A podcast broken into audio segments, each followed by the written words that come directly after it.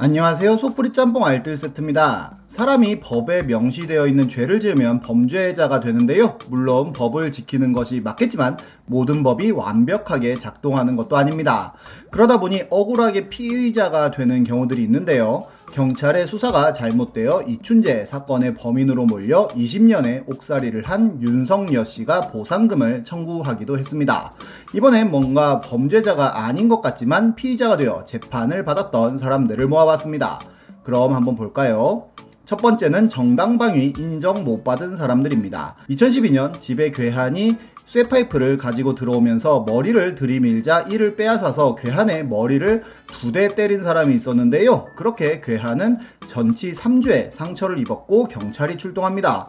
그런데 괴한뿐만 아니라 집주인 역시도 폭행 혐의로 기소가 되어 재판까지 갔는데 침입자가 건물 외벽에 설치된 에어컨용 난간에 서 있는 상황임을 고려하면 쇠파이프로 때린 방법 외에 침입을 차단할 방법이 없었다고 보이지 않는다는 이유로 정당 방위를 인정하지 않고 징역 일 년에 집행유예 이 년을 선고합니다. 이는 침입자와 같은 형량인데요.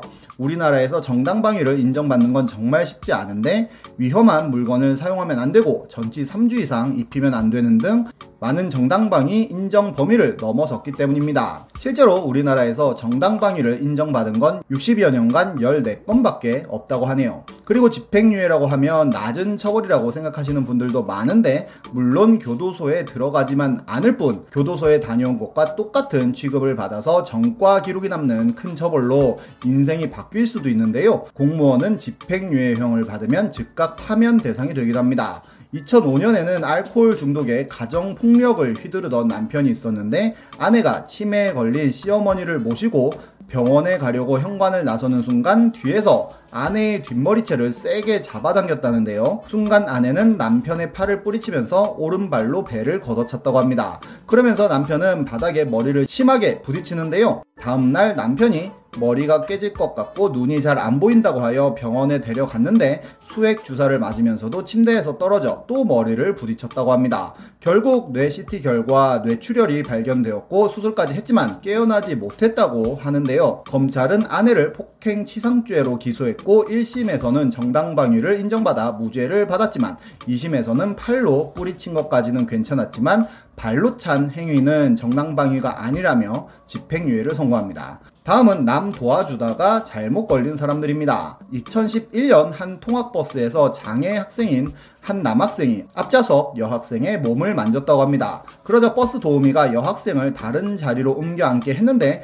이에 불만을 품은 남학생이 버스 도우미를 밀어 넘어뜨리고 짓눌렀다고 하는데요. 이 광경을 목격한 통학버스 기사님이 버스를 정차한 후 말리는 과정에서 몸싸움이 벌어져 남학생의 왼쪽 눈을 때려 전치 육 주 부상을 입혔는데 남학생 측에서 버스기사를 폭행죄로 고소하였고 결국 징역 육 개월에 집행유예 이 년을 선고받게 됩니다. 다행히 무죄를 받은 케이스들도 있는데요. 대표적으로 봉침 의사가 있는데 허리 통증 치료를 위해 한의원에서 봉침 주사를 놓았는데 갑자기 환자에게 아나필락시스 쇼크가 오면서 의식불명에 빠졌고 한의사가 긴급 치료를 했지만 잘 되지 않자 같은 건물에 있는 가정의학과 의사에게 도움을 요청했는데 환자 상태를 본 의사가 에피네프린을 가져와서 환자에게 주사했지만 골든타임을 놓쳐 결국 숨진 사건입니다. 그런데 유가족 측은 한의사뿐만 아니라 가정의학과 의사까지 같이 각각 구억 원대의 손해배상 소송을 제기합니다. 한의사는 응급처치를 하지 않았고 가정의학과 의사는 응급키트를 늦게 들고 와서 골든타임을 놓쳤다는 이유인데요. 결국 한의사에게는 사억 칠천만 원을 지급하라는 판결이 나오고 가정의학과 의사에 대한 청구는 모두 기각했다고 하네요.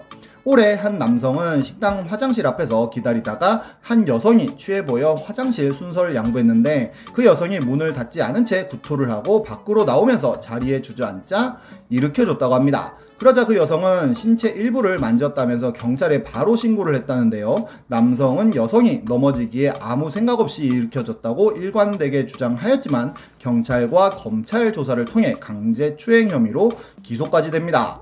결국 재판부는 여성의 설명이 일관되지 않고 화장실 구조 등을 고려했을 때 주장을 받아들이기 힘들다는 이유로 무죄를 선고했다고 합니다. 그리고 정말 아리송한 혐의로 재판까지 간 케이스가 있는데요. 바로 여중생 성적 확대 사건입니다.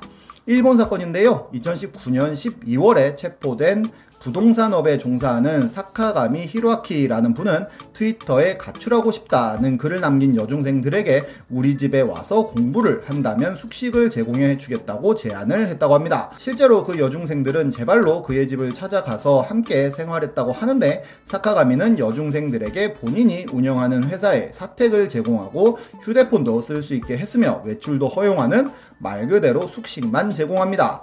심지어 본인은 다른 곳에 살고 조건은 딱 하나, 공부를 해야 한다는 것이었는데요. 학교 교과목과 함께 학생들의 미래를 위해 부동산 지식도 가르칩니다. 아이들은 잘 지내고 있으니 찾지 말라고 연락을 했지만 학생의 아버지가 딸의 가출을 경찰에 신고하였고, 경찰과 아버지가 집에 들어가서 그를 체포하고 집으로 돌아가자고 하여도 학생들은 집에 가지 않겠다는 고집을 피우기까지 했다고 합니다.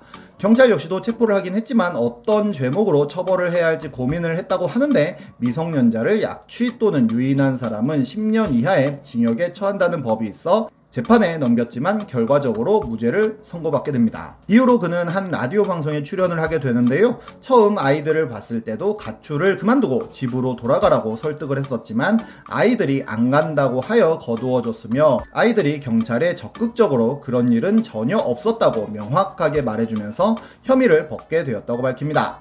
경찰은 처음부터 외설 목적이라고 단정짓고 조사를 했었다고 하네요. 번외편으로 범죄는 저질렀지만 너무 딱한 사정으로 인해 오히려 경찰의 도움을 받은 사람들도 있는데요. 부산경찰 페북 페이지는 주작 자료를 올리기도 하지만 정말 감동적인 자료를 올릴 때도 있는데, 이천십칠 년 부산경찰 페북에는 노인정에 몰래 들어가 십삼 회에 걸쳐 쌀과 김치를 훔쳐먹고 미안한 마음에 청소와 설거지를 해놓고 도망간 청년이 잡혔다는 소식을 전합니다. 그런데 청년은 어릴 적 부모님을 여의고 한글을 읽지 못해 하루하루를 힘겹게 살아가고 있었다는데요. 형까지 잃자 돈도 없고 갈 곳이 없어 밤에 아무도 없는 경로다 을 찾아갔었다고 합니다. 그런데 형사가 딱한 사정을 듣고 밥은 먹고 다니라며 삼만 원을 건네줬고, 복지공단을 통해 숙식과 일자리까지 알아봐줘서 취직까지 하는데요. 경찰이 주는 삼만 원을 받고 눈물을 훔치기도 했던 그는 경찰의 도움으로 일당 오만 원짜리 일자리를 얻어 일하면서 돈을 받자마자 다시 경찰서에 와서 삼만 원을 경찰에게 돌려줬다고 합니다. 경로당 어르신 이십여 명은 처벌을 원치 않는다는 내용의 탄원서를 제출하였고, 조금씩 돈을 걷어 벌금을 낼 수 있도록 지원도 하기로 했다고 하네요. 그는 뉴스 인터뷰에서 형을 잃은 뒤 내 멋대로 살겠다면서 아무 대책 없이 살았었는데 본인에게 손 내밀어 준 건 그 형사가 처음이었다며 감사함을 표시하기도 했었습니다. 이와 비슷한 케이스는 또 있는데요. 바로 여동생 상해 입힌 이십 대 남성입니다. 작년엔 오빠가 여동생을 폭행했다는 신고가 경찰에 접수되어 오빠를 상해 혐의로 체포했다고 하는데요. 혐의 자체는 여동생을 민 것으로 경미했지만 가족에게 상해를 입힌 행위라 형사 입건되어 처벌을 받아야 하는 상황이었다고 합니다. 그렇게 기소가 되면 범죄 전력 탓에 준비하던 경찰 시험 역시도 완전히 끝날 상황이었다는데요. 그는 아버지가 뇌출혈로 쓰러진 이후 직장을 그만두고 병간호에 매진했는데, 우울증을 앓던 여동생이 어머니에게 경제 경제적 이유로 대들었고 이를 훈계하는 과정에서 밀치게 된 것이었다고 합니다. 이를 딱하게 여긴 부산 남부경찰서에서는 그를 형사 입건하지 않고 가정보호 사건으로 송치했다고 하는데요. 이렇게 되면 형사 처벌도 받지 않고 범죄 전력도 남지 않는다고 하네요.